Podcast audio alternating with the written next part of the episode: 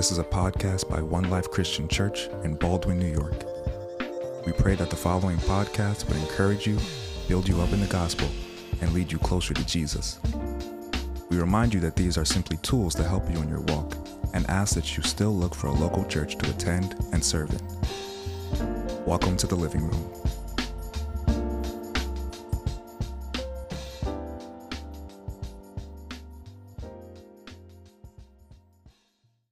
So I pray that you're blessed, Dr. Daisley.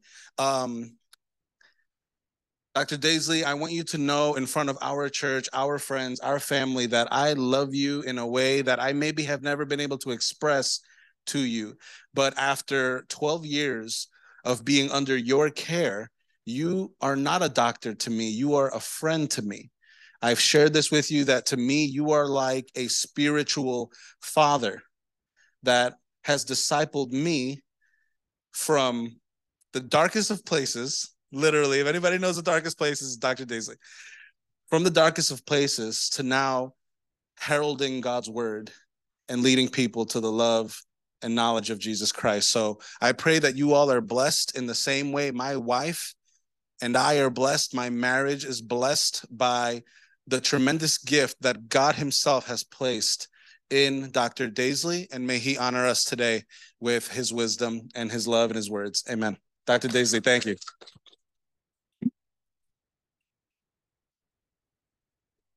How time do you want me to It's up to you. 30, 40 minutes. And just we want to give them time to pitch.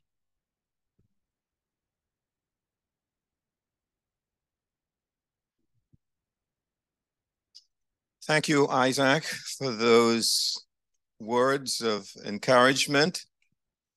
I'm happy to be here with you again. Uh, we've previously had a session here, and I'm sure you've been blessed. I've been blessed with being here with you. I'm happy to present today on this wonderful topic, uh, pressure proofing your marriage.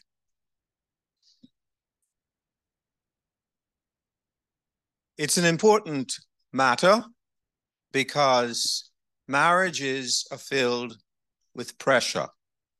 There's a verse of scripture I would like to begin with. It's Psalm 4 and verse 1.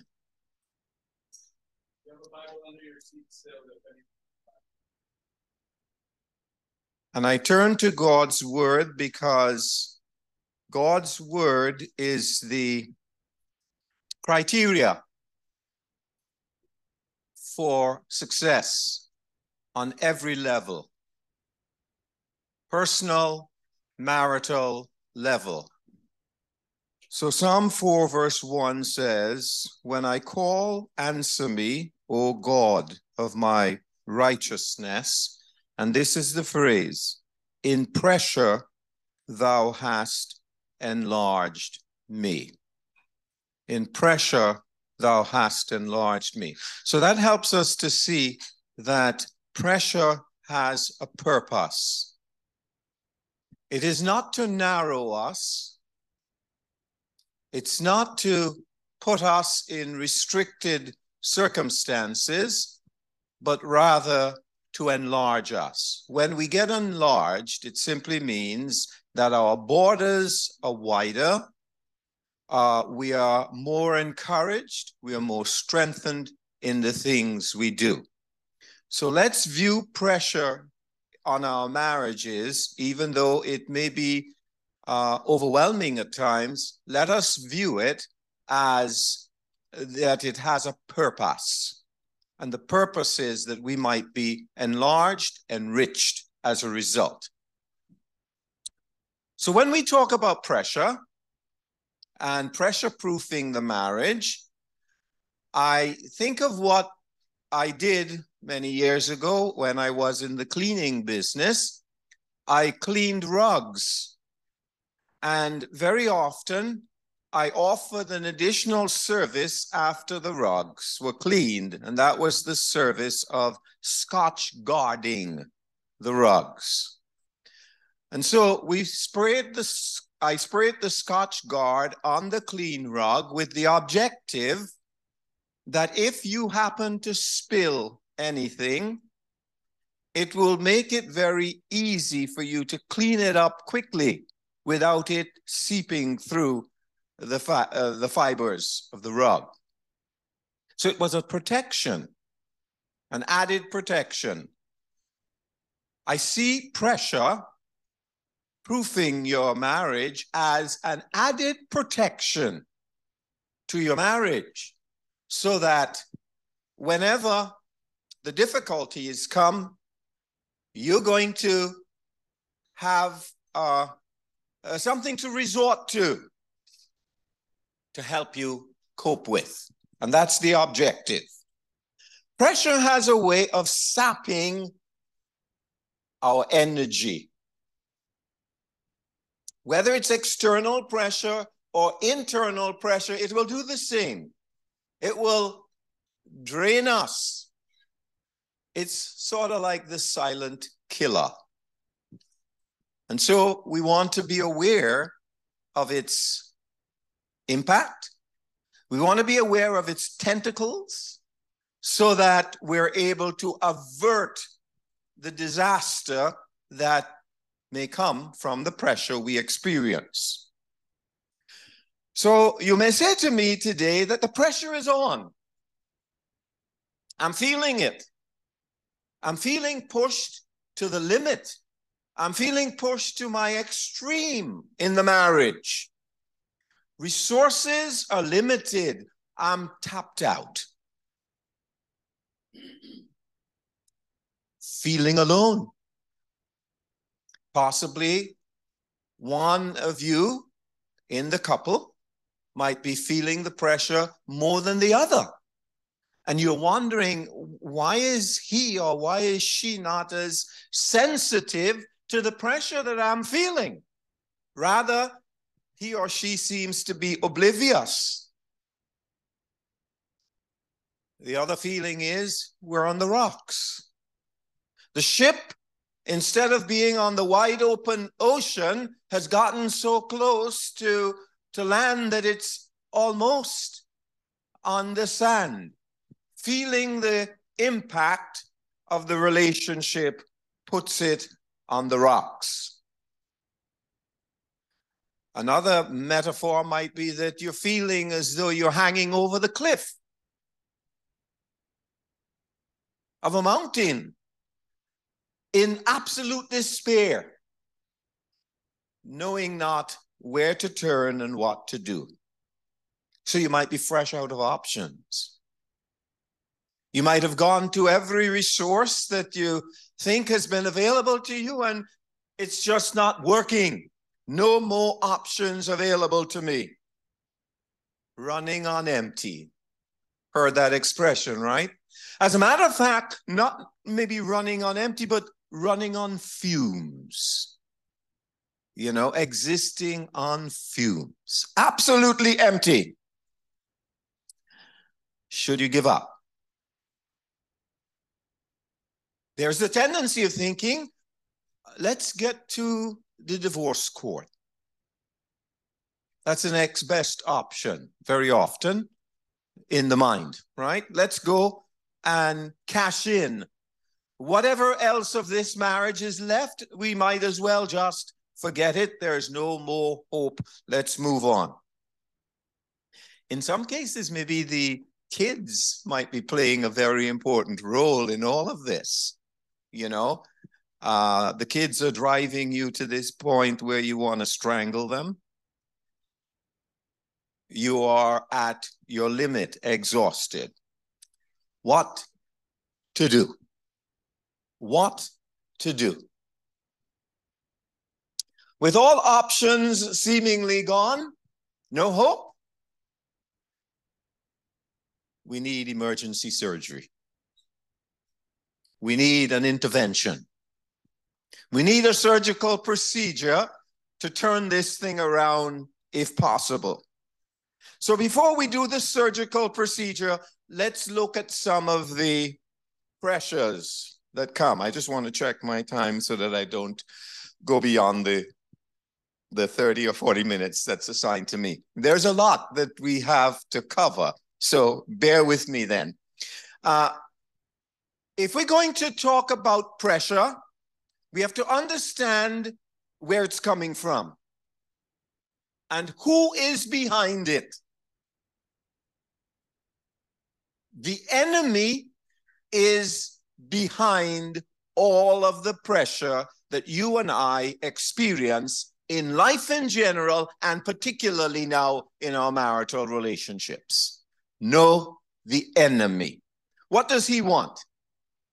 He wants to destroy this unique relationship that God has instituted.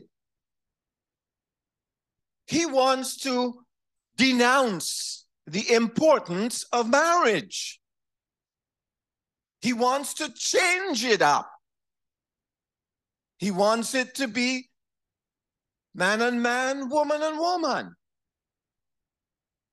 He's altering the terrain. He wants to get at God, you know? But he can't get at God directly because God's too big. But he figures he can get at God's people.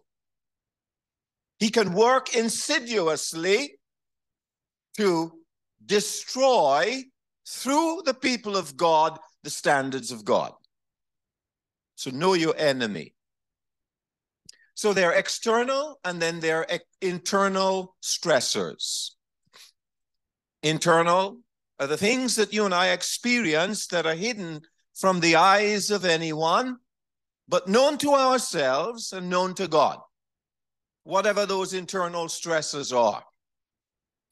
Then there are emotional distresses that we experience. Emotions always relating to feelings, uh, experiencing the different feelings that we have that distress us from one day to another. Then there are spiritual testings that we experience, allowed of God to test us so as to bring us to a place of dependence on Him.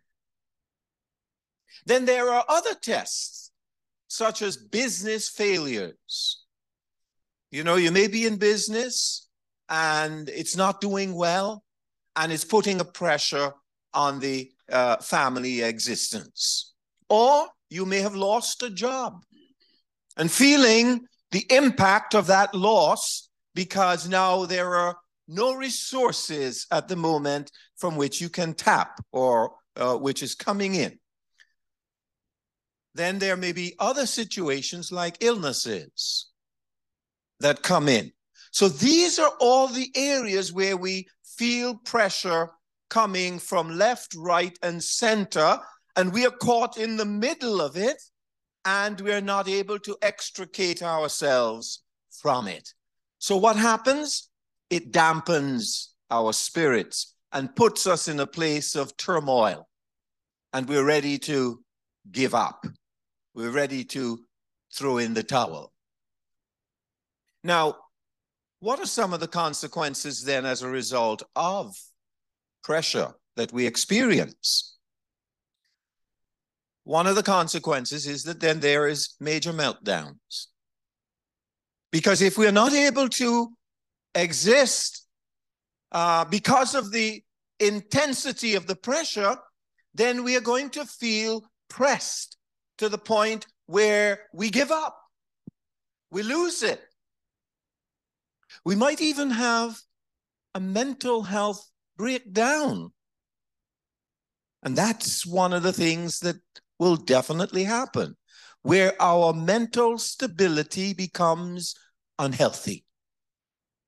And then you have to seek therapy.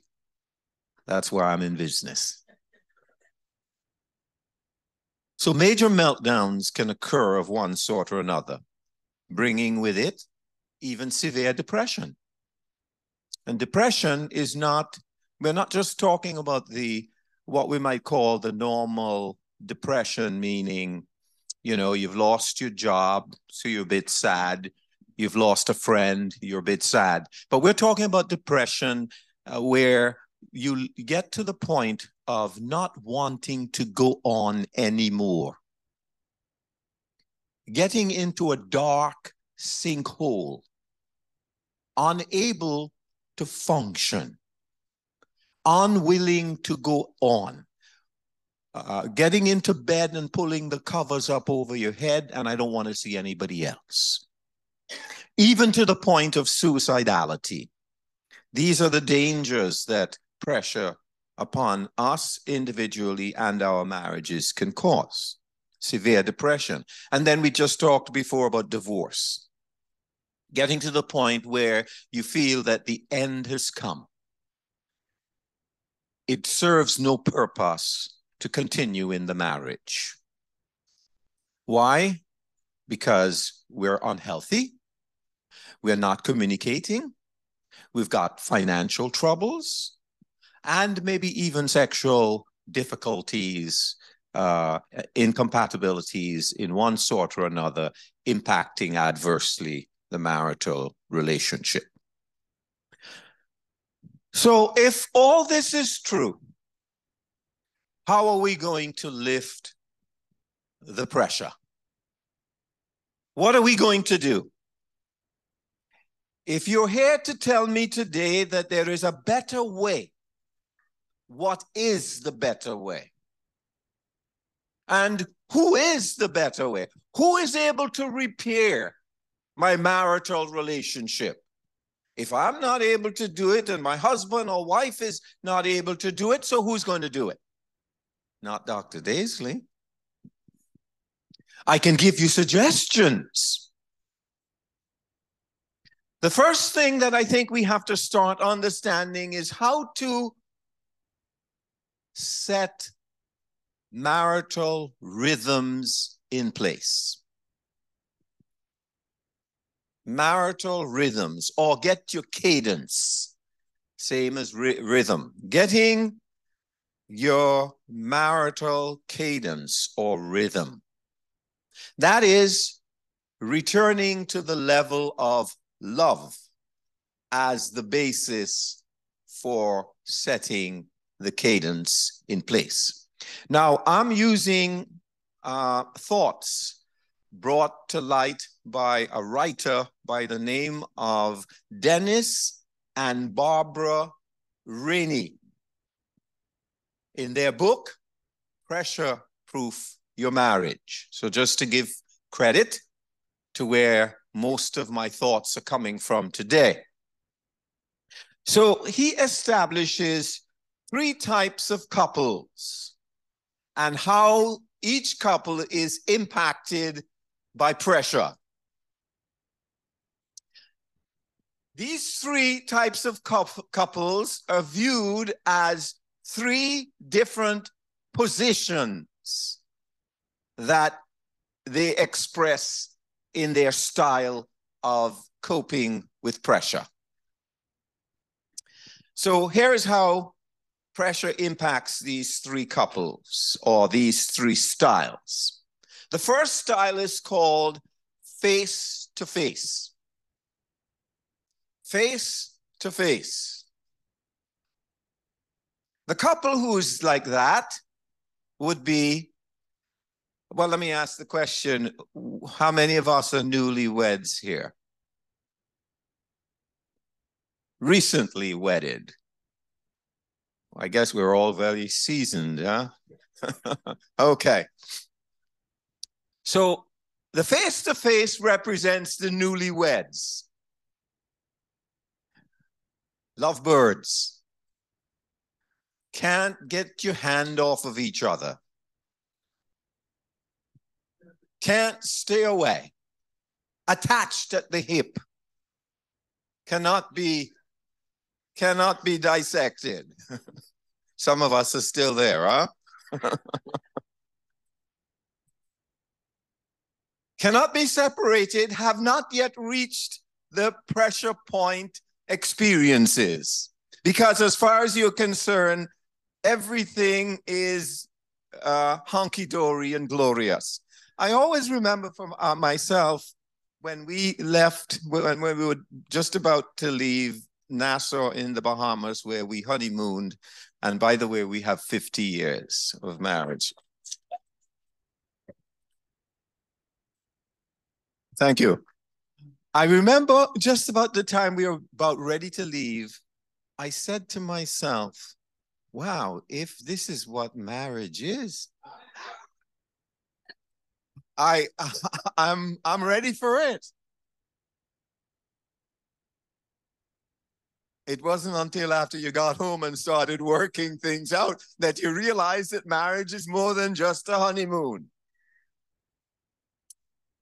Yes, the honeymoon was great, but when you uh, get down to brass tacks and begin to face the realities of the relationship and the realities of life, you begin to ask yourself the question Is this what I signed up for?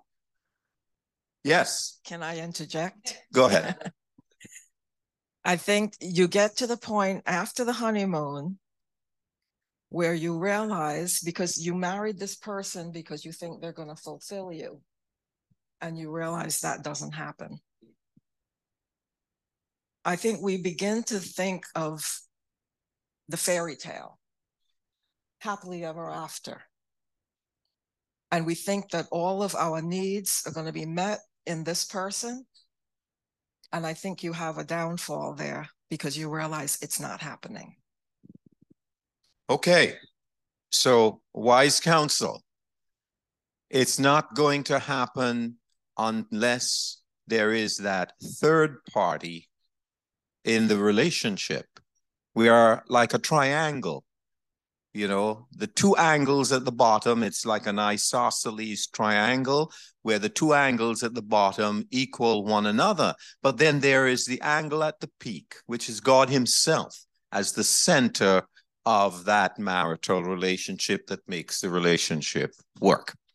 All right so the second one the first one was face to face the newlywed concept. The second one is side by side. Side by side.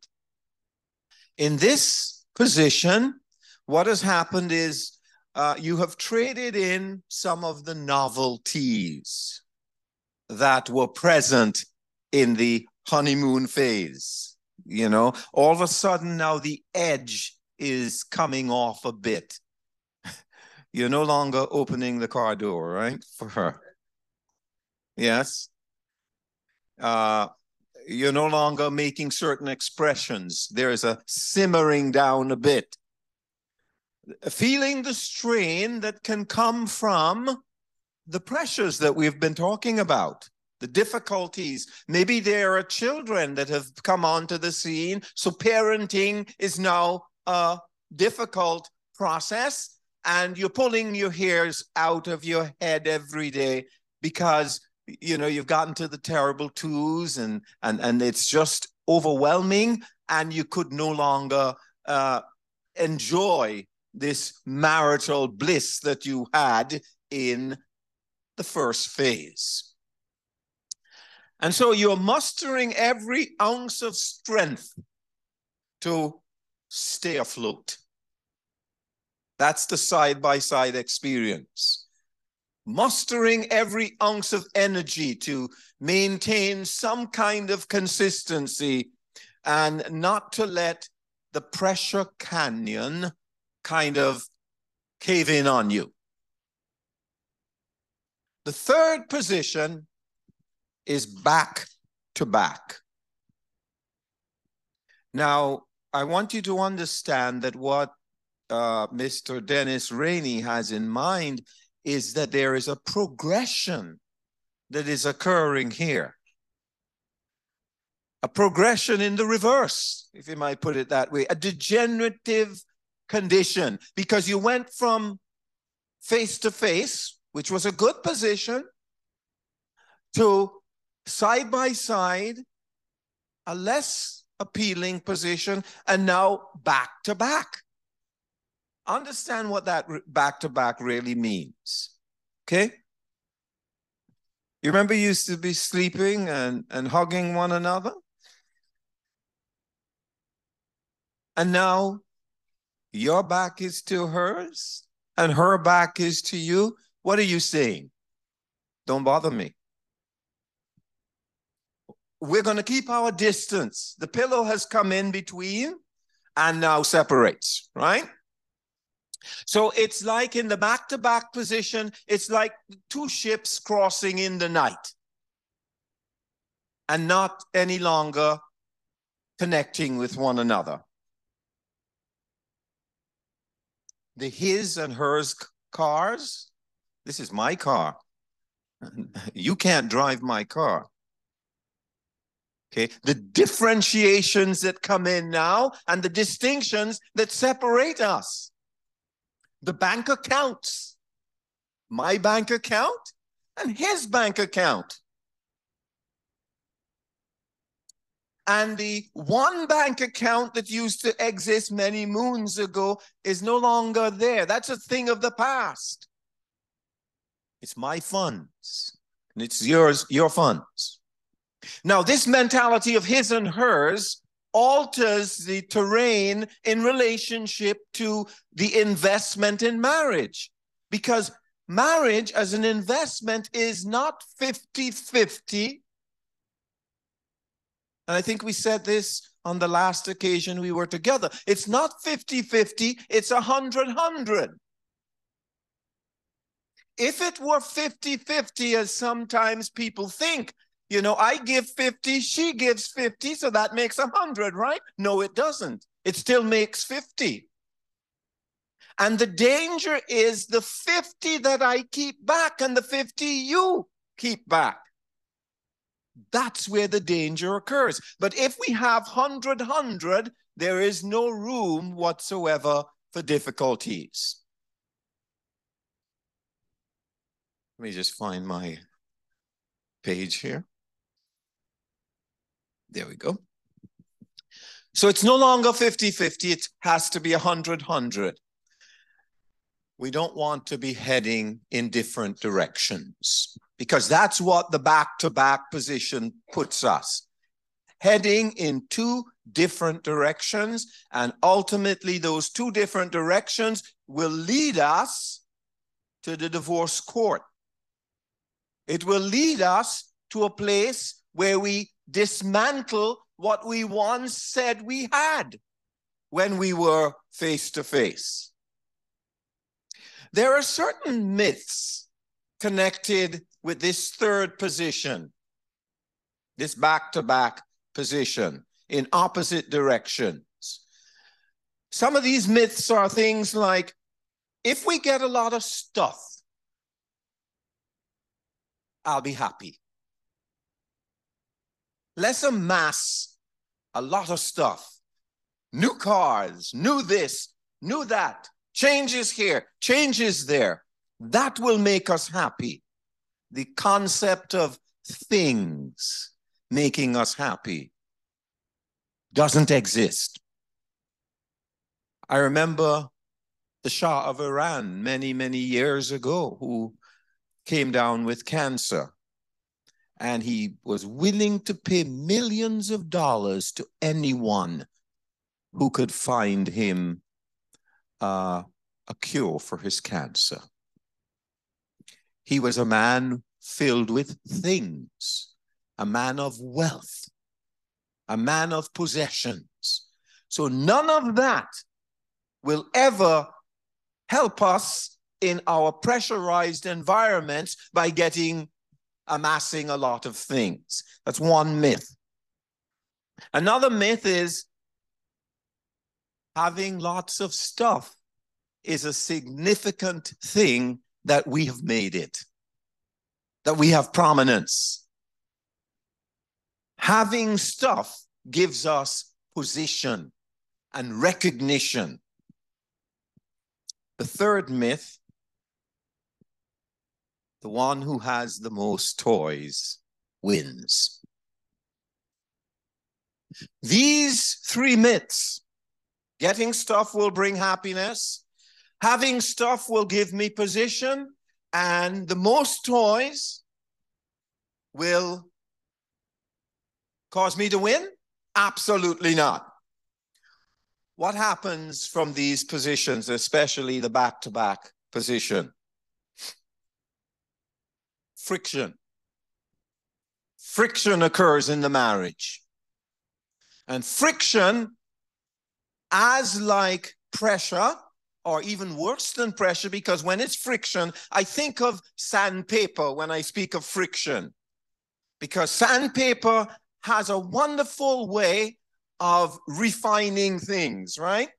What kind of things? Wood. Wood. Get a piece of sandpaper on wood, perfect. Put a piece of sandpaper on the human being, and what happens?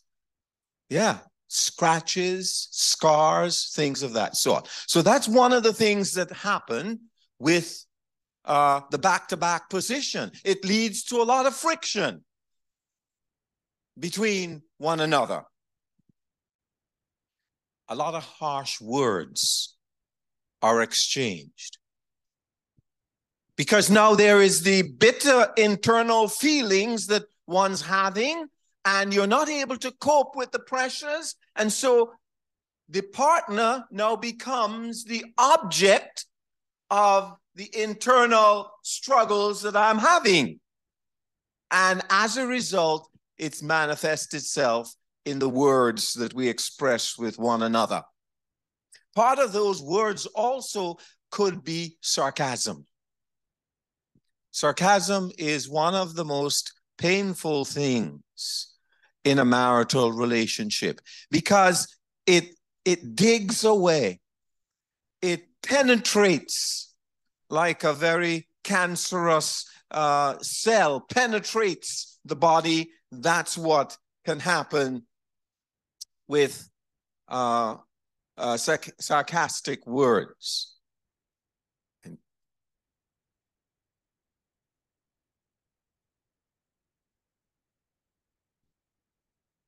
loss of intimacy.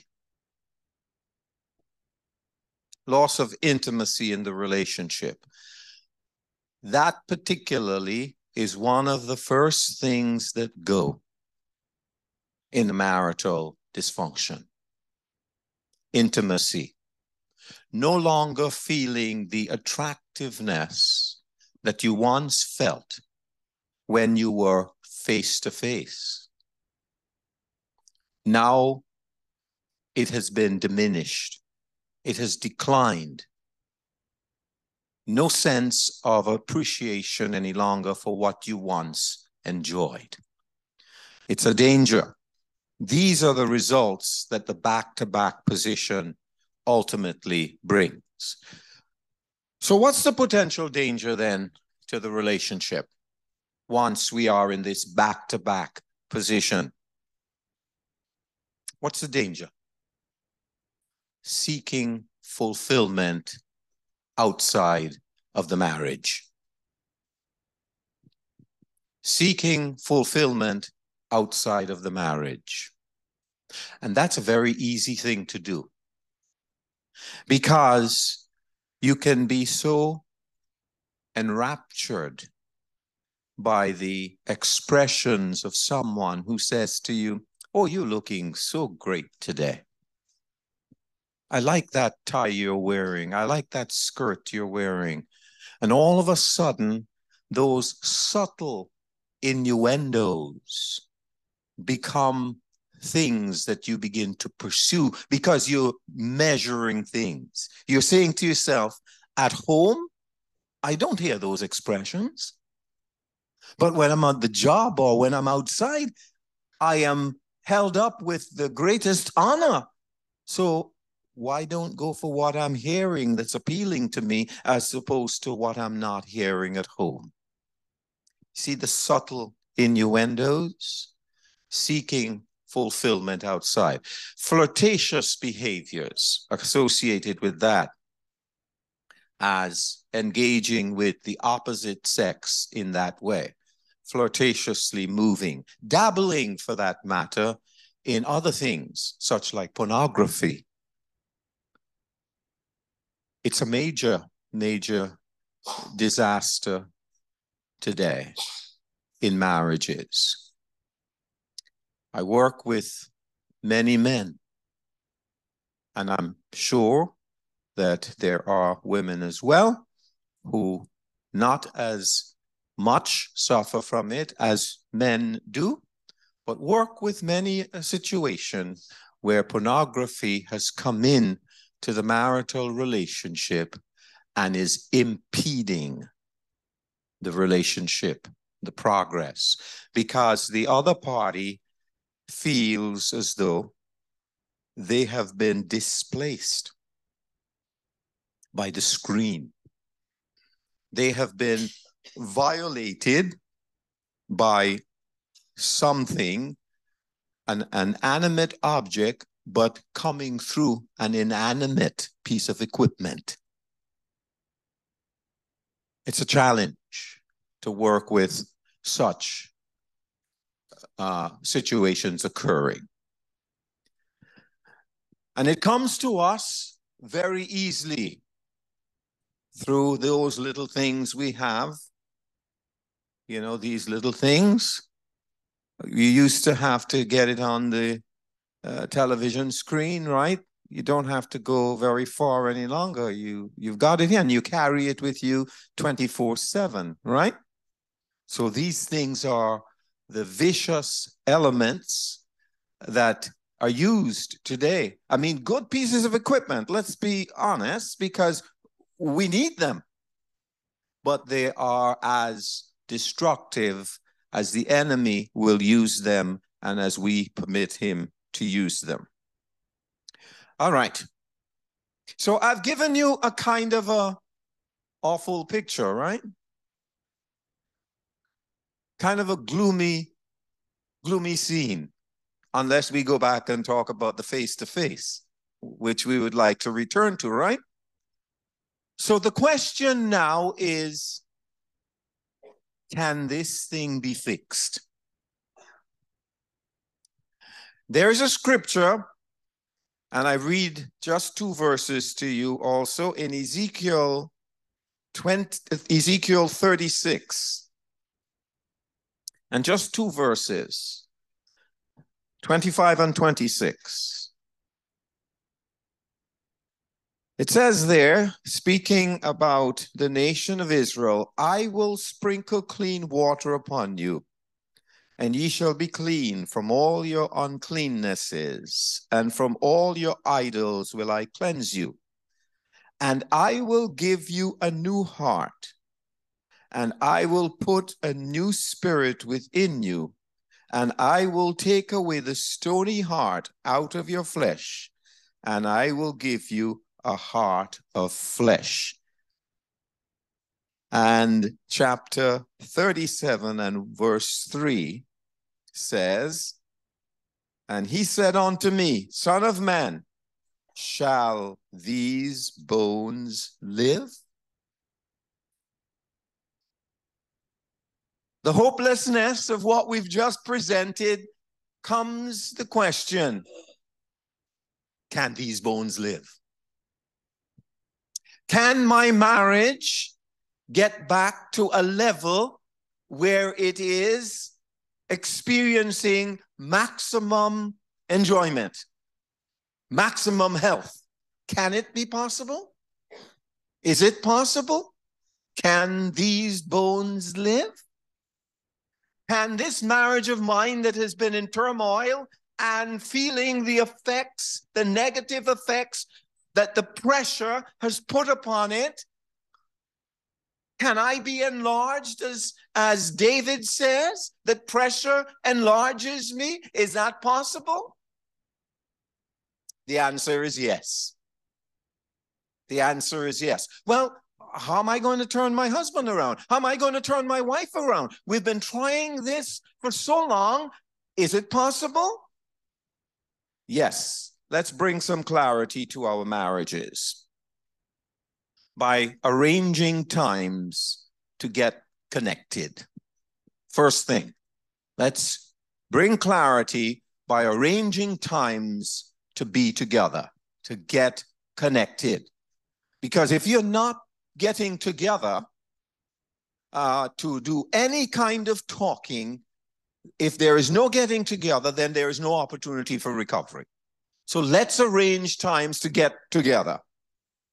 Times for quiet contemplation, times for reflection, times to look at, to do some introspection, times to, to look within each of us to see whether or not or what we are contributing to the reasons why we are the way we are.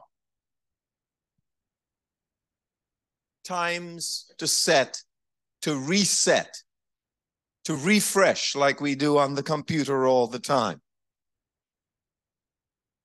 We need also to set margins in our marriages. That is, setting parameters, setting boundaries, setting arrangements so that we understand the level and the limit to which we can go. Don't just be arbitrary in our relationship as we have been, but rather we are now setting healthy boundaries to maintain good health.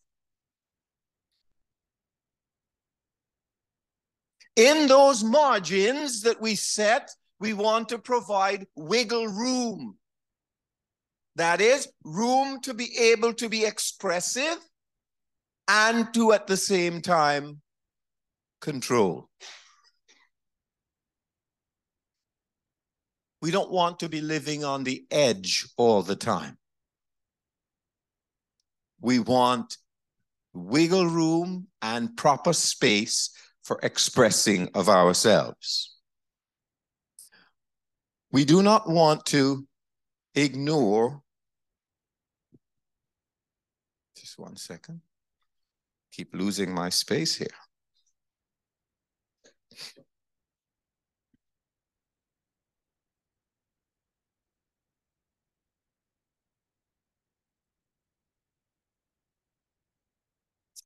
This is what technology does for us, huh?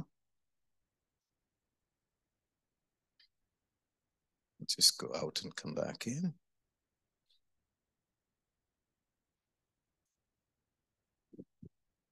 You had mentioned um, Go ahead. how could I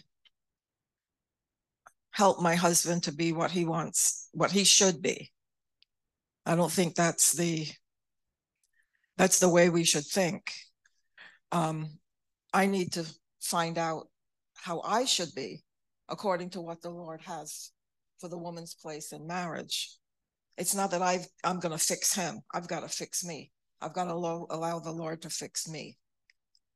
And I think when he sees me being different, it helps him to be different as well. Yeah, keep keep going.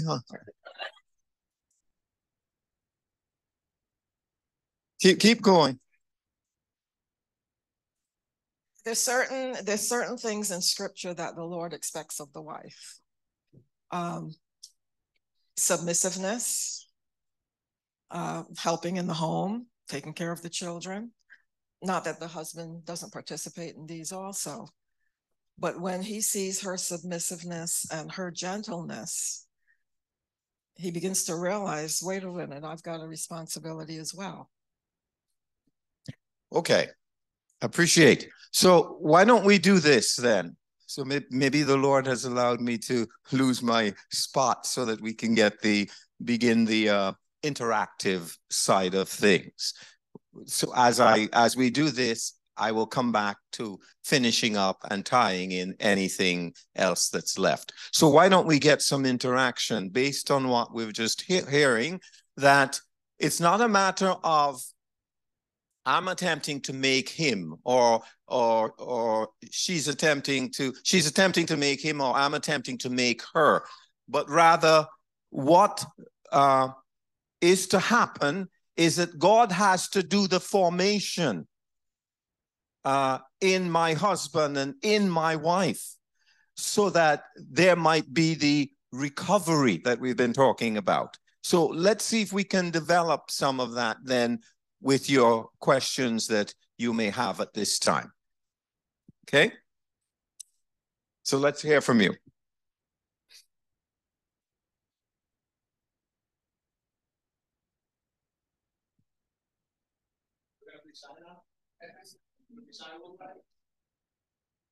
Right, we have a question that some folks submitted. Just gonna give you the first one. Okay.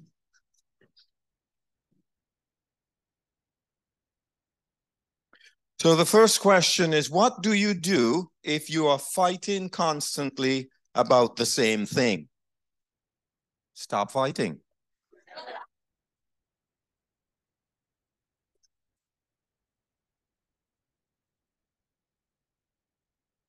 U- unique answer, right? Stop fighting. Uh, we need to look again at what is behind the, the fighting. What is the spirit that's behind that? Is it the spirit of, uh, I must win? I've got to win. And, and so this battle comes up constantly over the same thing. No resolve, no resolution whatsoever at all. We're going to keep fighting about it. The time has come that we're going to have to stop and say, what is my objective? Why am I pushing the idea? Uh, am I going to change her? Am I going to change him? That's what we were just saying. It's not a matter of the changing of one another, but it is a matter of what really pleases God and should please God in our marital relationship, that that should be the thrust that moves us in the direction of resolution.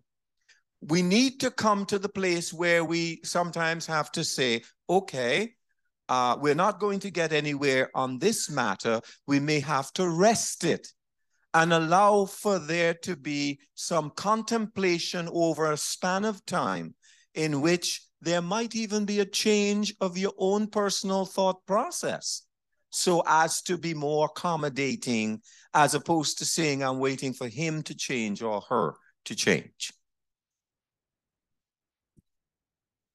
Anyone else wants to add to that?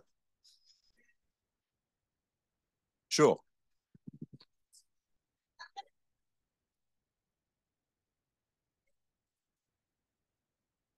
One second. One second. One second. It's a simple example with chores. My husband is great at taking out the trash, but he never puts a bag back in the trash can. So at the beginning of our marriage, that was a big thing to me. Like, oh my gosh, I just threw trash in there. Why you didn't even tell me that you took out the trash, you know? So he never communicates that.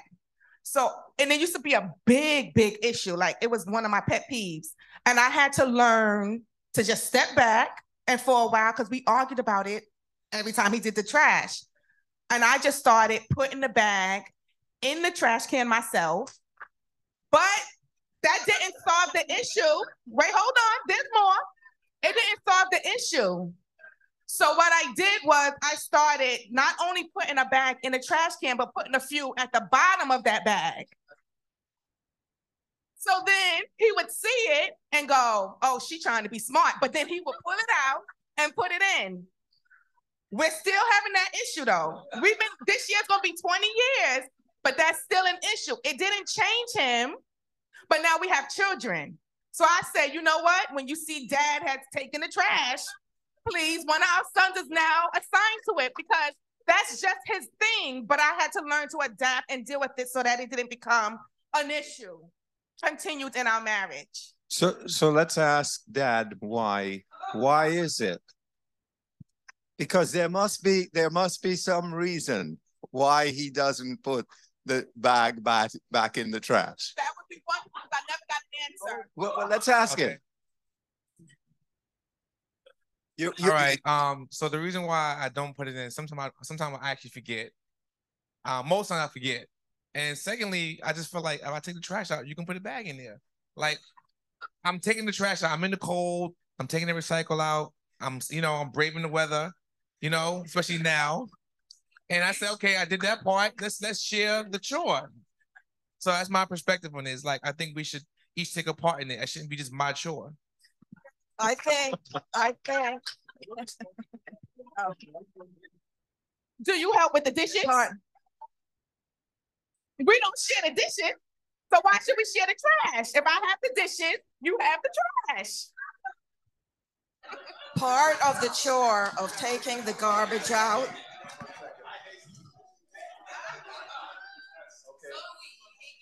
part of the chore of part of the chore of taking the garbage out is putting a bag in the garbage. That is part of the chore. And I think you're just like sticking it to her. That's the impression I'm getting. Oh, sorry. Okay.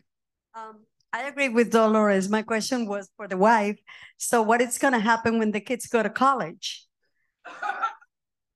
and you have no one to complete the job.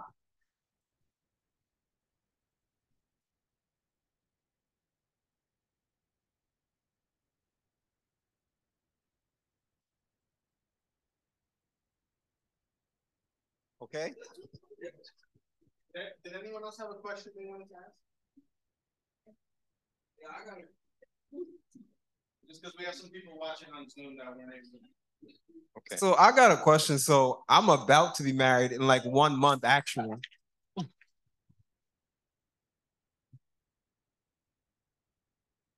Uh, yes, sir, yes, sir, cheek to cheek. We Jamaican, so we'll say Ben Shambati. That's a Jamaican thing. but anyway, so a question that we had is like, how do you help? How do you create healthy boundaries or just boundaries between your your families because they just get in the way? Okay, so we we need to uh, do another seminar.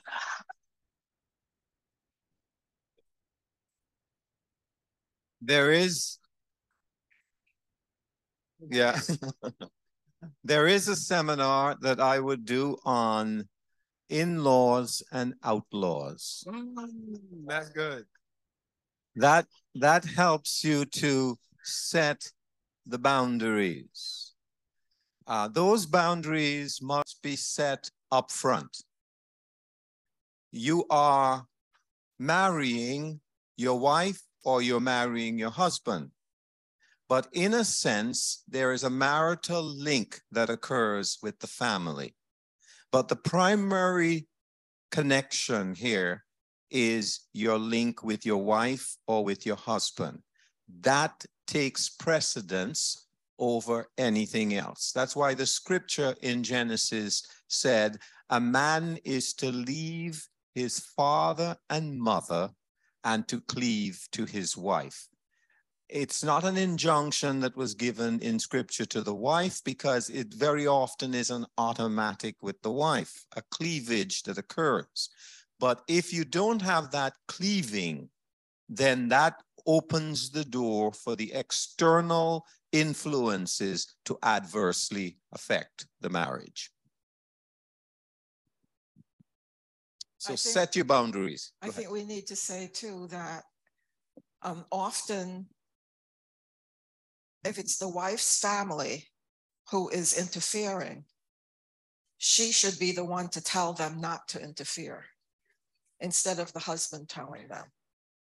Because she should make it clear to them that they're causing more problems. So in each case, whether it is the wife's family intruding or the husband's family, it, in each case, I think it is the responsibility of the one whose parents it is to take up the matter, whether it's the wife or the, the husband. Or, or the, or the siblings, yes.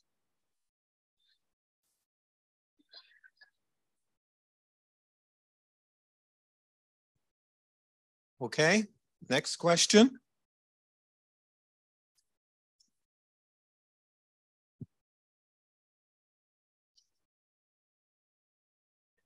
How important is learning your partner's love language and how often do you practice it? This matter of love languages comes from the five love languages. Uh, what's his name again? Gary Chapman. Thank you very much. By Gary Chapman. Uh, yes, I see you. You've been reading. Uh, each love language I view it as uh, something that we should all have. I don't know that I like the, the total idea of a specific one track love language. I think we need to speak all the languages. If you go through his list of them, we will be uh, more fluent in one than the other. But certainly, if my partner's love language is uh, words of affirmation, and mine, my love language is receiving gifts. You get my message? Yes. So I like getting things if, hers is affirmation, then certainly we need to learn how to effectively interact with her language, and she needs to learn how to interact with my language. So it is an important thing to speak one another's language and to be fluent in it and to be always available to express things in that way because if if you get those expressions uh, responsive to your love language it is going to stimulate greater health in the marital relationship. So, yes, speak the language, learn it. If you got to go to school and learn it, learn it. Yes, okay? And how often? As often as possible. Yes. Frequently. But sometimes you have to tell your partner what you want. Good. Good. That's one of the things about another assignment that we do called Fulfilling Needs in Marriage. That's another seminar. Uh, if you don't express what your needs are, how am I going to fulfill them? Well, you may say, come on, be intuitive, be instinctive, you know, open up your eyes and see. That may be true to a degree, but the best way for fulfilling needs is to have those needs verbalized and expressed. That's what I was going to add. But she said it. It's about communication within the marriage. So, how often you speak your partner's love language, they have to express that to you. How often do you want gifts? You know, what kind of gifts? You know, I'm like my husband, no, mine I love fresh flowers. So if he just comes in with a few, you know, flowers, my day is met like for the month, possibly wow. because I'm just, I'm simple like that. I don't need a lot. I love cards. So he knows those things, but he knows it because I communicated it with him. Yes. Very good.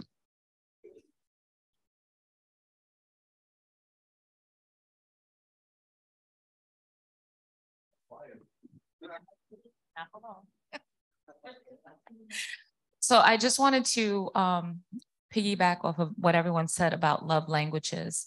And I think, um, especially in marriages, relationships, um, speaking from um, a point, even blended families, no matter what your relationship looks like, when you start speaking about love language, we have to be careful in really looking at what the actual problem might be. Because when you start speaking love languages and your needs not being met, sometimes there's a scorekeeping that starts to happen. They did this, but they didn't do this. But I did this and this and this, but they didn't do this. And they could have, and I think the only thing that's going to open that up, honestly, is open, wholehearted, prideless communication, like you had said before. So very good. Because this issue of scorekeeping is, is a dangerous issue because it's the one-upsmanship mentality. I did, you didn't. Well, I did last week and you didn't. And we can't keep going backwards and forwards like that.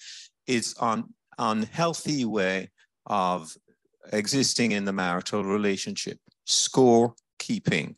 Can't afford to do that. Okay?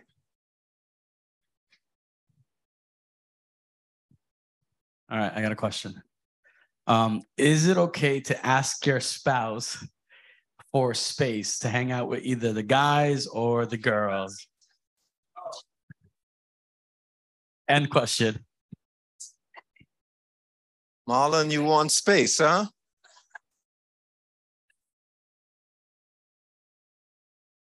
Yeah, good. Okay. Very well. Are you single, Marlon? okay. So you see, when you were single, Marlon, man, you can hang out as much as you want to.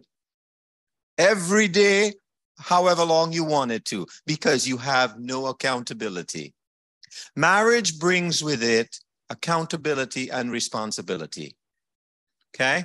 Uh, you're no longer detached, you're now attached. Now, we're not saying you can't meet with your buddies once in a while, but that has to be now modified because there's a new scheme, schematic of things that's going on here. I am in link with a wife, I'm in link with my husband. And as a result, uh, I made that choice when I said that I will, I do, I am going to be associated with you until death do us part. Now, all of a sudden, death hasn't come, but you want to part? So, certainly, we want balance. Yes, we can be with our friends from time to time, certainly. But this idea of, well, I used to go out with the boys every Thursday night and I have to keep this, that's got to go out the window. That's got to go. It has to be done in a modified way, but in a way that your partner is taken into consideration. Yeah, I think it should, it should be discussed with your husband or wife that this day I'm going to spend this amount of hours away from you. Like how I went with our girls on a trip for a weekend. and we left him alone, but he agreed. And he goes with his uh, son-in-law to play paddleball for hours, sometimes on a Saturday. That's fine with me because then it gives me time to be alone as well. Yes, all things, all things in perspective. Let me just, before we go to the next question, as I rediscovered my place here, let me just emphasize when we were talking about margins and we said no wiggle room, always living on the edge, we don't want to do that. We do not want to either ignore marital pressure. We cannot afford to ignore marital pressure. So, discovering your rhythm or your cadence, as we said before, the rhythm of love, it is you, a, a rhythm that is unique and exclusive to you and your husband. This is your unique rhythm. It's not mine and my wife's. We will differ, but we need to find that kind of cadence and that kind of balance. Uh, hammer it out through the years of experience. As you have your years of experience, you're going to learn how to effectively connect with one another. It's a wonderful thing called marriage. It's uh, unique in the sense that it is your marriage. And as a result, you're able to find the things and fine tune the things that best suits your functionality because that's what you want to function effectively in your marriage. Remember that the daily uh, stresses that we experience will adversely impact our relationship and would hinder the rhythm. So let's be careful about that. Okay, let's go on to the next question. What are some ways to increase intimacy? Depending on what you mean by intimacy. What are some ways to increase intimacy? And I'm hoping that a person's question is on the broader scope leading up to sexual intimacy, as opposed to exclusively sexual intimacy. Intimacy is the word itself, intimacy, means into. Simple as that. Into, into one another. And that should be something that happens on a frequent basis. that we are connected with each other, that there is a sense of a pull that is occurring towards one another. And as a result of that pull, we want to do what uh, excites and builds upon the relationship. Whatever we do, whether it is going shopping together, uh, going out with the kids, spending time alone, no matter what we do, there should be the element of intimacy connected with that. Finally, sexual intimacy. A must. A must. That's another subject matter, uh, Isaac, that we'll have to take up, right?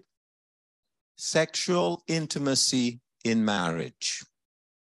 It's one of the needs that is fulfilled in fulfilling needs in marriage. There are several of those needs of which sexual intimacy is an essential commodity. We remember when we first met each other, we were physically attracted. It didn't just remain there, it went beyond to a more intimate uh, line of attraction. But sexual intimacy, physical appeal was an essential commodity. All of a sudden now, we've lost it. Why? I emphasize the importance of sexual intimacy up until you're 95. You got me? Yes. That it should not be something that gets lost along the way. It should be an exciting experiment, expedition, you name it. I use the analogy, and Marlon will tell you all the time about climbing Mount Everest. right? You're going to climb Mount Everest. You're going to look forward to it as a climber, and you're going to put everything in place to reach the peak of Mount Everest, right? Sexuality is like Mount Everest. It's a wonderful peak to arrive at put every energy into it in seeking to arrive at that peak. Okay? No, why should they be? Are you kidding me? Right, right. Why, why, why should we be 100%? And the reason I say it's a general statement, but it's because I think that we we all know why the question's being asked. Yes. Right. And in that knowing, I love that Dr. Daisley makes the bold statement that it is a must. But as the busyness of life happens, and especially if you have little kids like we do, or like life and you you have a business or you're just a busy, busy, busy, at some point we start kind of blaming it on the busyness. But scripture tells us that we it's that it is a must to give the conjugal rights to your husband and to your wife so that you remove dr daisley you always use the analogy of the scissor could you just share that with us okay the i don't happen to have one does anyone have a scissor i see uh, angie angie went to get one okay in the meantime until she gets back running the marriage race. Oh, here she is. Boy, she runs very quickly. Thank you, Angie. All right, so here is the scissor. Okay, how many blades do you see? One blade. Very good. How many blades do you see now? Two blades. Okay, so this is the principle of the two shall become one. It's the divine mathematical formula that goes against the normal uh, formula today, right, Janelle? It's, today it's still one and one is two, right? But in God's mathematical formula, one and one is one. Okay? Uh, what's happening to the blades? Separating. And what holds them as they separate? What's in the center? The screw, the pivot that's in the middle holds the two blades together. So no matter how you separate, right? There is still the connection that holds you together. So when you go to work, you don't forget that you're married, do you? Okay. When you go, when you put out the garbage,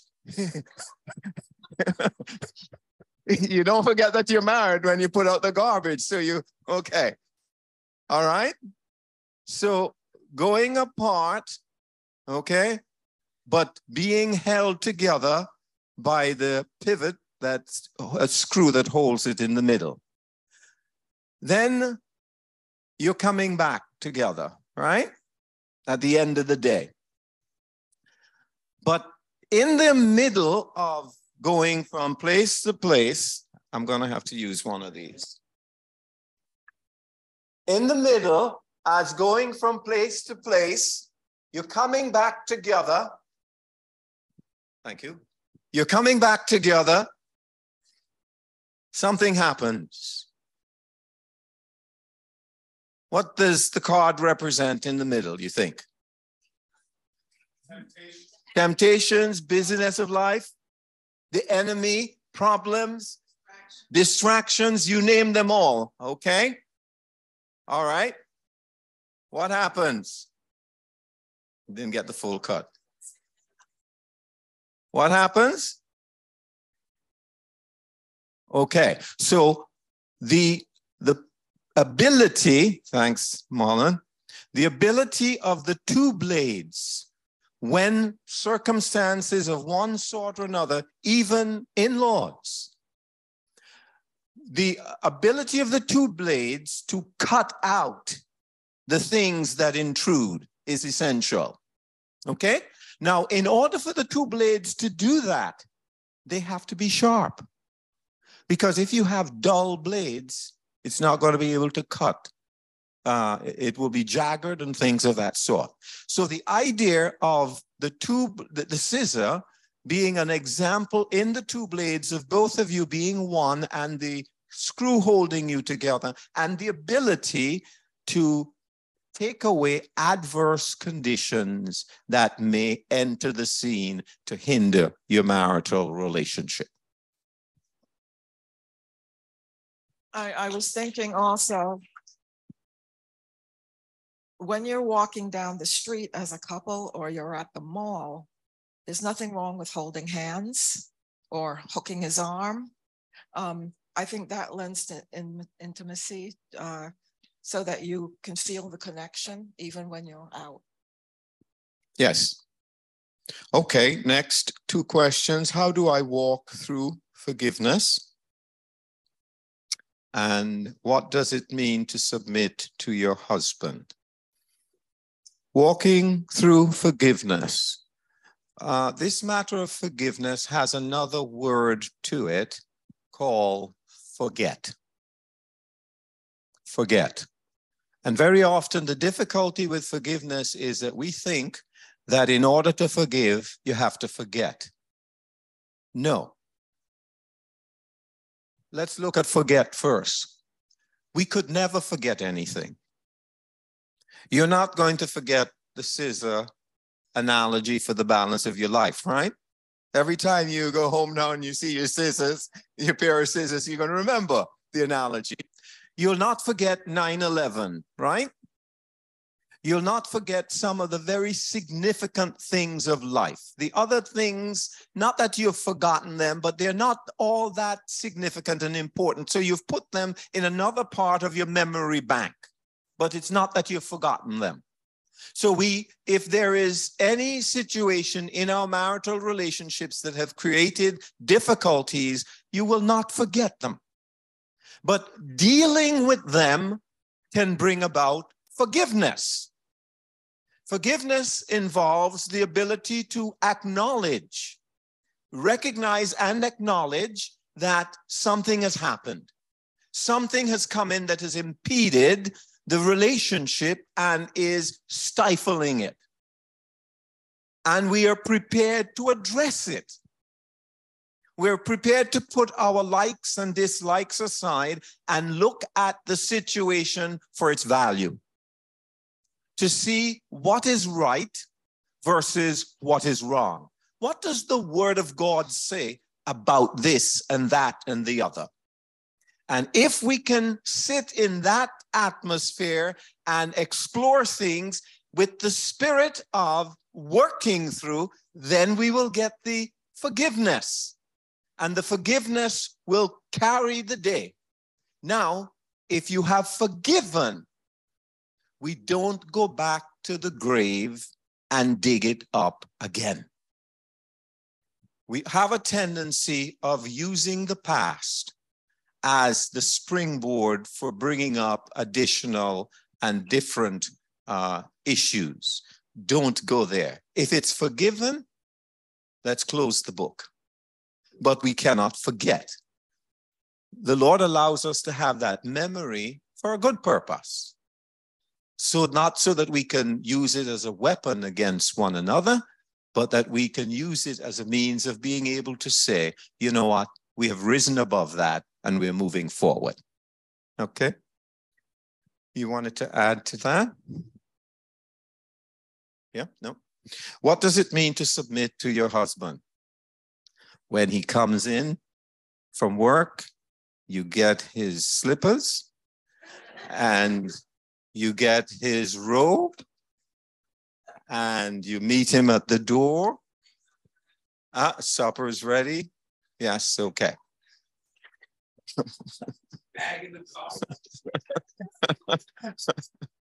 yes, let let him leave. Let him leave the garbage pail without the the, gar- the garbage bag.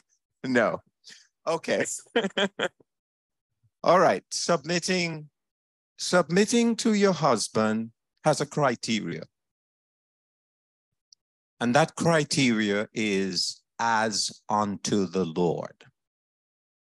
Well, what does that mean? As unto the Lord. How does your husband respond to lordship and the authority of the Lord in his life? That's very, very important. He's he is honoring the Lord in the way he deals with you. Your husband becomes somewhat of the picture of Christ. Because when you come to Ephesians 5, it's Christ and the church. And the church there submits to Christ his wonderful influence, his benign influence upon the church is what draws us out to himself. The same thing is what should be displayed by us as husbands, displaying the influence of Christ that will draw our wives into the place of submission. Now, the scripture does say wives are to submit versus husbands are to love. Now, those two conditions, submitting and loving, are not contingent upon one another. It's not, if he loves me, I will submit. It's not, uh, if I submit, he will love me, or vice versa. It is their stand as two separate entities husband's responsibility whether the wife submits wife's responsibility to submit whether the husband loves. And yet when you come down to the bottom line if in truth and in fact there is the feeling of submission then it will create more love.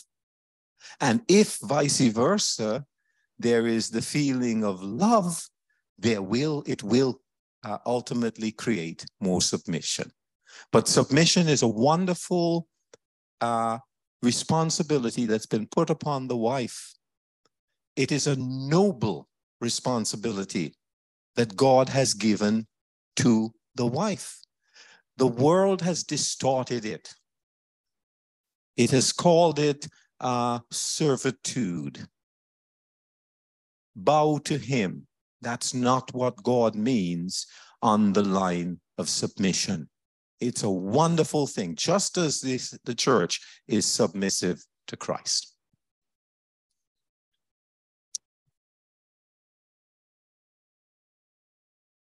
until we get another question, let me just bring us to running the race in regard to the cadence or the rhythm of our marriages.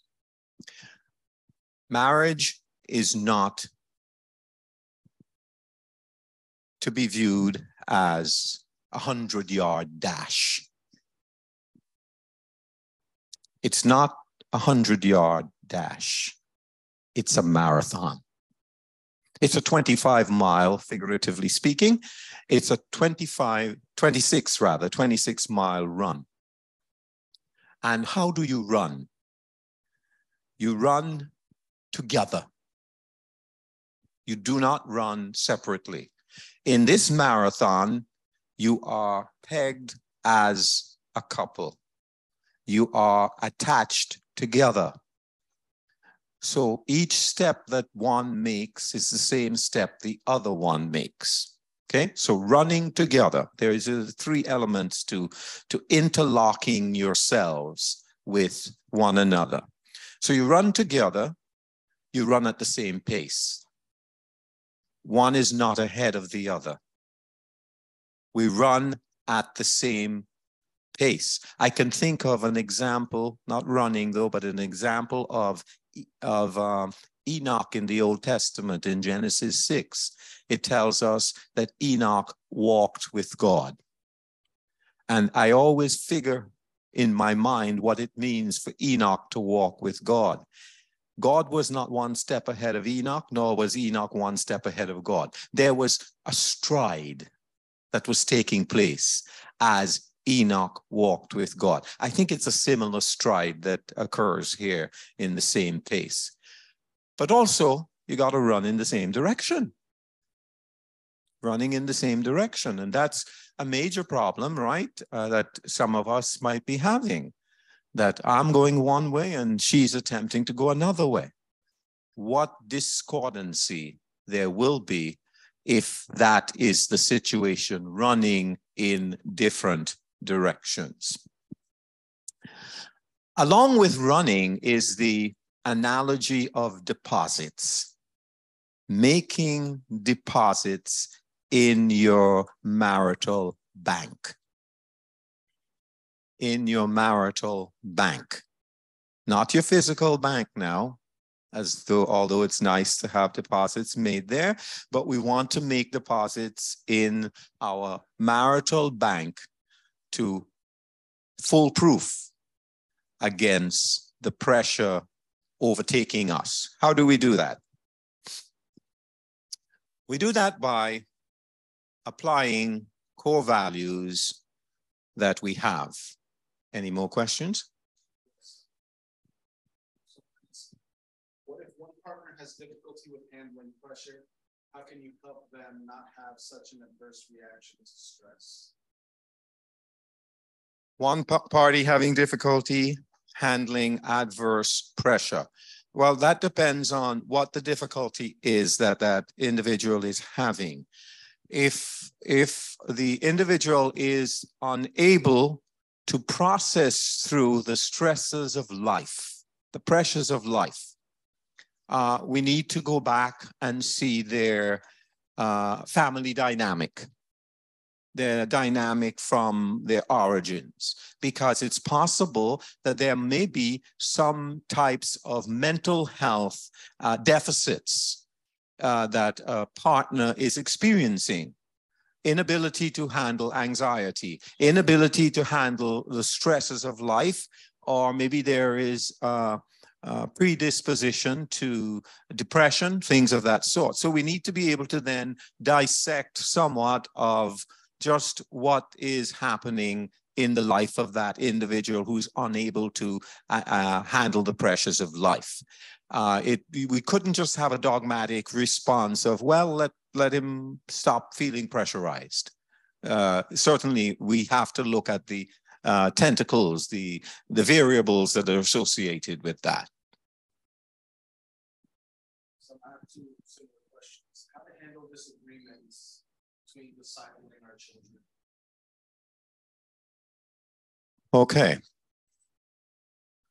That is a major uh, responsibility that has been put upon us to discipline our children and disciple them.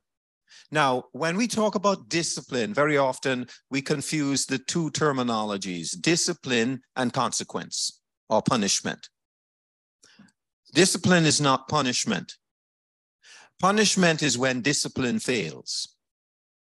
So let's look at what discipline is. When I was driving here today, uh, I went through varied towns, and each town had a speed limit. And it said 35 or 40. Did I adjust? I don't remember. But nevertheless, what those speed limits are there for is for the purpose of disciplining my actions in accordance with the law. Okay? So we are all under discipline, not just our children. Even though our children think that, think that they're the only ones that are being disciplined. No, parents are being disciplined in every department of our lives. All right? What happens when I didn't uh, drive at the speed limit? There's a guy who comes behind me with some lights on his car and they keep twirling around. And I thought that they were just Christmas lights. They were not Christmas lights. He was trying to stop me. Okay. And then he hands a, a ticket. That's the consequence.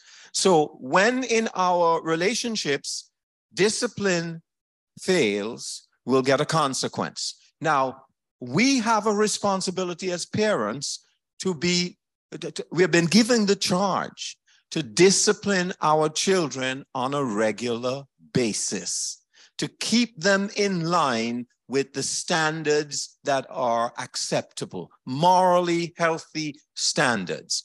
Uh, we need to be consistent in doing that discipline. It cannot be uh, dad allowing one thing and mom allowing another. That is a disjointed operation, and the whole family system is going to fall apart. So there must be consistency in discipline. There must also be consistency in the administration of consequences as well. Questions. Thank you. Sorry. Um, someone is asking for a friend. If a if, but but please, if if you do have a question and it's something quick, please uh, just raise your hand just in case I don't see my phone. If a partner has arrived at a point that they're done, and I'm assuming that's with the marriage, and the other is attempting to still work through the pressure, what would advice would you what advice would you lend each? Just, just repeat that again for me. Sure. If a partner has arrived at a point that they're done and the other is attempting to still work through the pressure, what advice would you lend to each? So each party. Yeah, that's a, a difficult place to get to where the partner feels done. And I'm assuming that the one who is at that position is one who has tried, hopefully, uh, relentlessly and endlessly to engage and finding no solution. One would hope that grace would first of all prevail.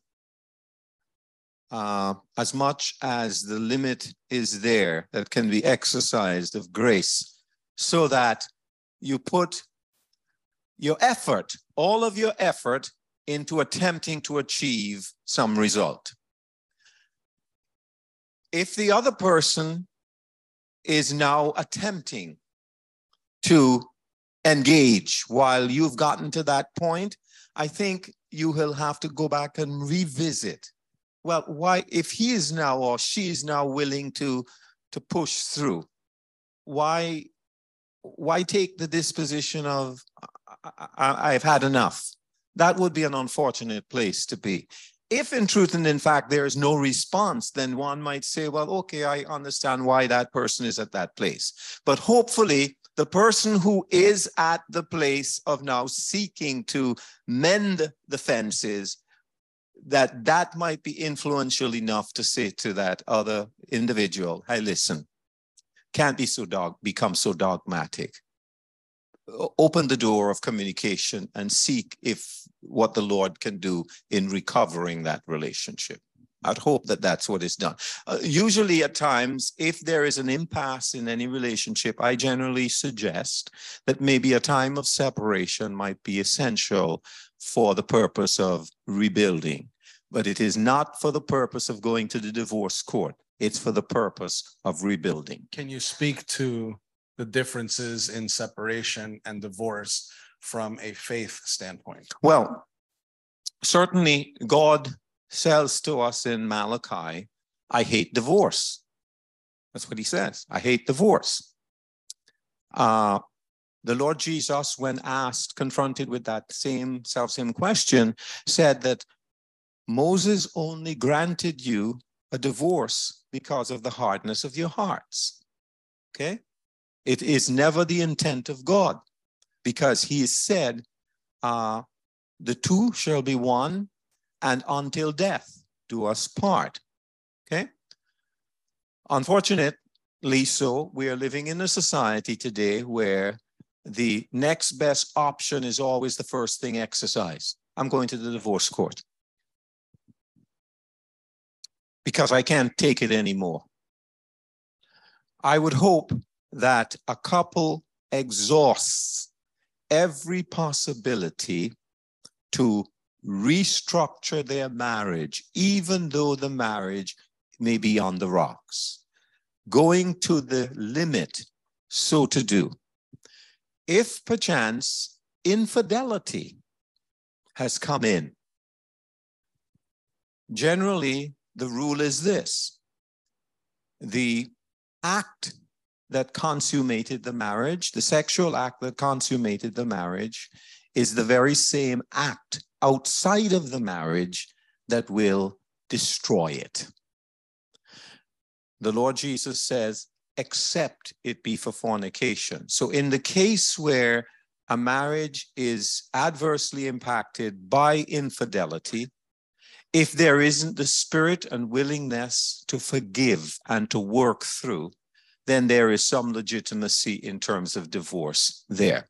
Now, separation, and I'll give you a minute. Separation, on the other hand, is intended to exercise the couple to the fact that we miss one another because separation hopes that you will feel the loss and longing to want to be reunited and to repair whatever it is that caused the separation. So separation has a, a value, but it can, should only be exercised as one of the last resorts before anything else takes place. Go ahead. Well, I think that if both people, both both people who are the couple, the husband and the wife, if they, sorry, if they both know the Lord as their savior,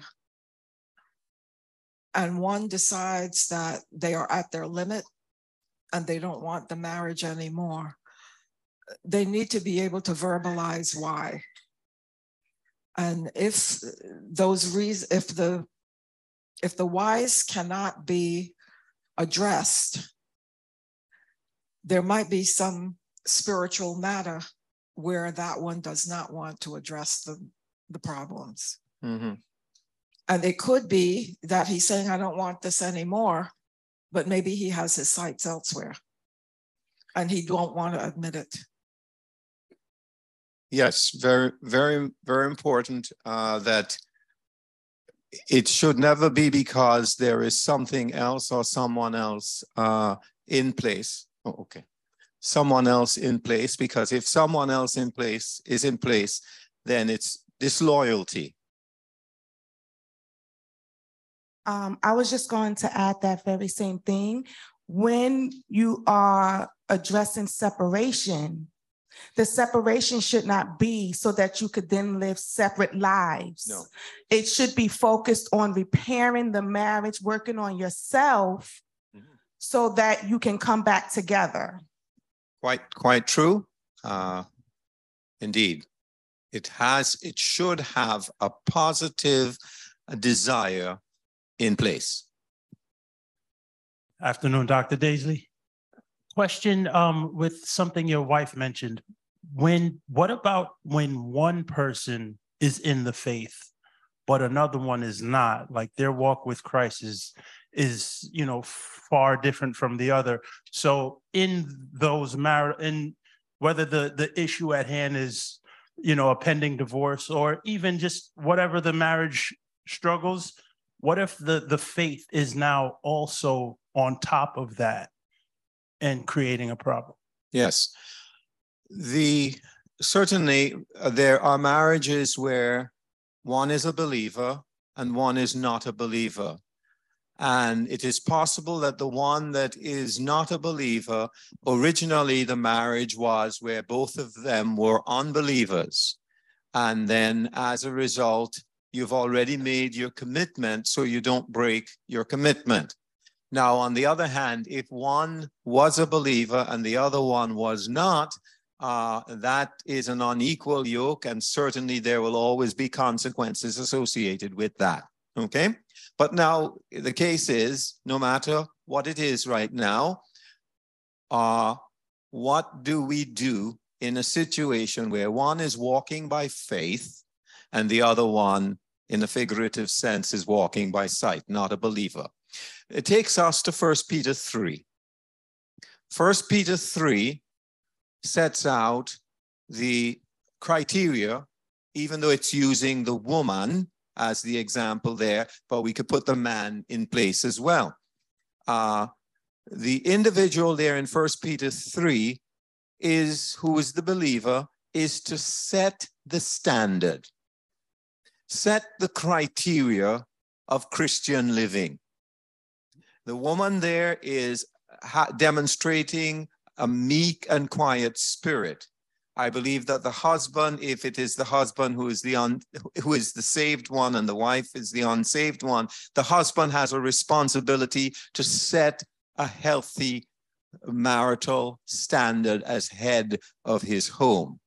By doing that, the other party who is not of the faith has an example seen in that individual and from that, the Spirit of God is going to use the means of drawing, hopefully, the party who is not of the faith, drawing the party to see, wait a minute, my wife, I mean, I, I, put a lot of pressure on her. Uh, I put a lot of demands on her, and she's so lovingly receptive and responsive that can win the other party. So I believe that, that it is in that sense that uh, the unsaved one influences the one who is, rather, the saved one influences the one who is unsaved.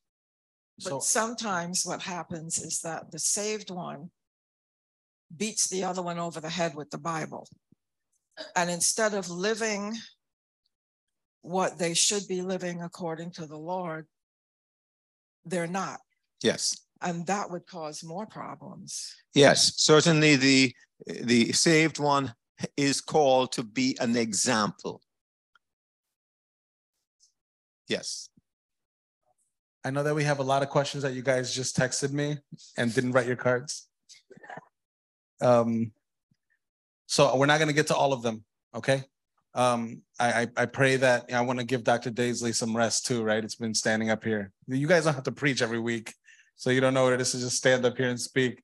But um, I, I do want to ask this question, and uh, I guess we can uh, kind of answer this, or you can answer this if you can, Dr. Daisley, with um, just as broad a net as possible, I guess. But it's a very specific question. How do you deal with resentment of making more money than your spouse? Um, okay, I'll leave that alone. Yes, that's that's a hard one. Yeah. So the one who hopefully is making the more money is not the one that's resentful. because that, that one who's making more money has a responsibility to set the tone so that it's never look what I do versus what you don't. If we have that mentality, that's going to destroy the marriage tremendously. Now, the one who is not making the uh, much money may be feeling inferior, and especially if it is the husband who is making less, he may be feeling inferior. Uh, so he needs to deal with his feelings. Unless his wife told him, guess what? You're not worth much because you're not making anything. If she did, then that's a different situation. But if she has not given any implication whatsoever that she is concerned that he is making less than she is, then he needs to deal with his particular issue. And it is his issue of, of uh, self and insignificance that is driving the matter here. So he will have to change that. Mhm. money. Then she needs to stop or he needs to stop because that is not uh, that's not uh, a criteria for the marital relationship. When you agreed and said I do, it was not well I only do or I only will if you're making more than me or less than me. It's not a part of the criteria. It's not a part of the vow. So anyone who imposes that on the other needs to realize I got to stop. That is not a criteria. Be thankful that the Lord is allowing you to make more money to compensate for any deficits that may be there because he or she is not making enough. You have the cases where um, a wife, I know of a wife who is a doctor, and she is making a fair amount of money. She's in the clinical area where she has a clinical practice, and they decided that the husband will stay home because babysitting cost would be astronomical. Uh, when he can stay home and she can support, if that's the decision, then so be it. And, and you accept that kind of decision. Thank you so much. Um, thank you for for sharing with us. Um, I again, we have some other questions here. Uh, I'm just going to ask the questions just so maybe we can um, have them in the back of our minds. How do we make God the center of our marriage? Which I do believe is a question that each of us has to ask coming here, sitting here, and leaving here, and every single day of every single moment and every single moment of our lives. How do we make God the center of our marriage? And it really is that pivot on that scissor that brings us back together, right? And so the same thing in God making the center of our marriage. Yes, yes. Like to say something on that. One of the things that we established when we got married is that we would have devotions together. First thing in the morning, we read the scriptures. There's certain, like the daily bread, the, there is a little booklet that we can read together and we can pray together before we start the day. And that sets the tone for our relationship during the day. Uh, Thank you, Mrs. Daisley. There's also a, a question here, which you kind of addressed earlier. My spouse watches pornography. What should I do? So uh, from the perspective of the person who's being affected by this, um, what would you say that they could do to tend to self and their marriage? In the particular case, uh, we need to know what is the husband's response to her concerns. Yeah. Because if the husband isn't concerned, this is going to be a very difficult thing to, uh, to process through. If he's going to continue in the pattern, uh, feeling that I have an entitlement to do whatever I want to do, then that's going to be a danger. But if he is exercised, as she is, but he's finding it difficult to break the cycle, then we need to do some personal work with him. Yeah, and I also, because I know that we have some maybe husbands and wives in this room right now who are not believers. So you may be asking yourself, like, why is that a big issue? Uh, I want to assure you, as a pastor of this house, and also because of what Dr. Daisley said before, um, pornography is an incredible sin issue. Yes. Okay, like whether you grew up doing it together, perhaps just to be real, right?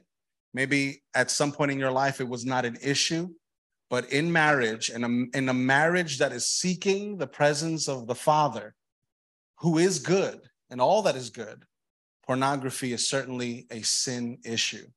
And so, Dr. Daisley, I know you said before that you've dealt with a lot of couples, um, a lot of couples and a lot of men who deal with this issue. So, if you don't see it as a pressing issue today, but you do have an issue in your marriage, I invite you to tackle that very issue and see what the Lord does in that space. Um, and then this last question, and then we'll move on to our last portion for today. It's Does the Bible say anything about combining our finances? I know you like this topic. Sure, I do. sure, I do. If you want, you want a scripture and a verse that says husbands and wives have one bank account, you're not going to find that scripture. So don't go looking for it. But what you're going to get from scripture is inferences. Inferences that help you to understand that the oneness that you created cannot be maintained by division. You can't be one if you're divided. So, this idea of my bank account and her bank account, you remember we talked about the 50 50 earlier and why it should be 100 100? When we start talking about the my's, it isolates us from one another and separates us out. So then I can do whatever I want to do with my bank account, right? Because she has no right to ask me about what I'm doing. Well, where did I get that from? Then I might as well remain as an individual. Because if I want to be an individual, just simply be an individual. Stay away from marriage. But if I want marriage and the privileges and the connection that marriage brings, it also has with it responsibility. And the responsibility is, as far as I'm concerned, is to share in one. Now, you may say, well, I make my money. Yes, that's good, but you make it for the family. He makes his money, he makes it for the family. And that's the, the truth that I keep emphasizing.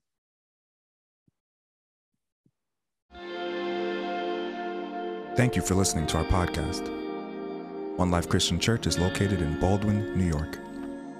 To find out more about the church, visit us at www.onelifeli.com gmail.com.